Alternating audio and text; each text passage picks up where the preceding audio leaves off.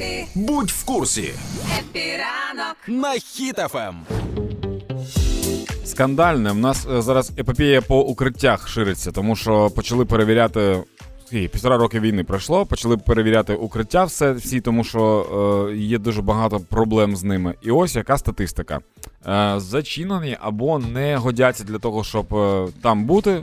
Десь 20% всіх укриттів по Україні. Угу. Ну це кожне п'яте, це багато прям. Да. А перевірили в Україні більш ніж 4800 укриттів. Мгм. Прикинь. І зачиненими з них виявилось 252, а непридатними 893. І я тепер не дуже розумію, що таке непридатне укриття, тому що ми, коли були от на початку вторгнення, е, перше укриття, яке ми знайшли, це підвал будинку. Ми просто де спустилися. Угу. І ну, типу, ти нічого не очікуєш від підвалу. Нем- Немає такого, що ти заходиш, а там кальянна. Ти ну там підвал. Пам'ятаєш, минулого тижня у нас на, на сторіночці Хіт.ФМ у Вайбері в спільноті було опитування стосовно укриттів. Ось я зараз туди зайшла. Е, наші слухачі теж можуть це зробити. Там небагато листати. І де ми запитали, чи є укриття у вашому Мгм. населеному пункті. І ось статистика фактично не змінилася. Майже 40% сказали, що уявлення не мають, бо не ходять в укриття. 16% все добре з укриттями, і 22% що укриття є, але немає умов. Тобто це Мгм. така виходить середня статистика не тільки серед наших слухачів, а й по Україні.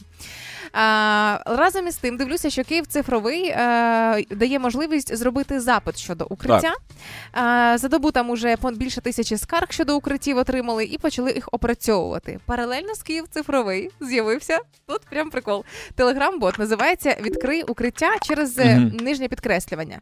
А, в цьому боті, чат-боті, можна самостійно оцінити стан укриття, mm-hmm. в якому ви знаходитеся, і це саме передати інформацію, значить, е, місцевій владі. Головне, щоб це була об'єктивна оцінка. Ну так я ж відкрила цей чат-бот. Мені стало цікаво. Я е, поки живу в Голосіївському районі, Угу. е, натискаю старт, почати, просять обрати район. В якому я живу, набираю Голосіївський. Далі просять вказати вулицю. Прикинь, ти, набираєш Голосіївський і пишеш, а, там безполезно. Ні-ні-ні. Ну, такий бот. Е, далі просять е, назвати вулицю, на якій я живу. Мгм. Це вулиця Сергія Колоса. Я Мгм. ввожу колоса. Вулиць не знайдено. Сергія Колоса. Вулиць не знайдено. І я така: Ну, це означає, це означає, що на твоїй вулиці немає укриття, та напевно. є, є. Буквально за кілька будинків від мене в школі є укриття, але його не тобі вказано. треба. А школа на вулиці Колоса? Так, Тоді тобі треба їм повідом, повідомити про це. так як Коротше, я не прикол- можу це зробити? прикол я в тому- хочу врятуватися, не можу. Прикол в тому, що українці, типу, дуже прикольно зараз є трансформація, тому що люди розуміють, що е, не, немає більше часу і бажання робити когось винними. Знаєш, типу, розповідати, що хтось щось не зробив.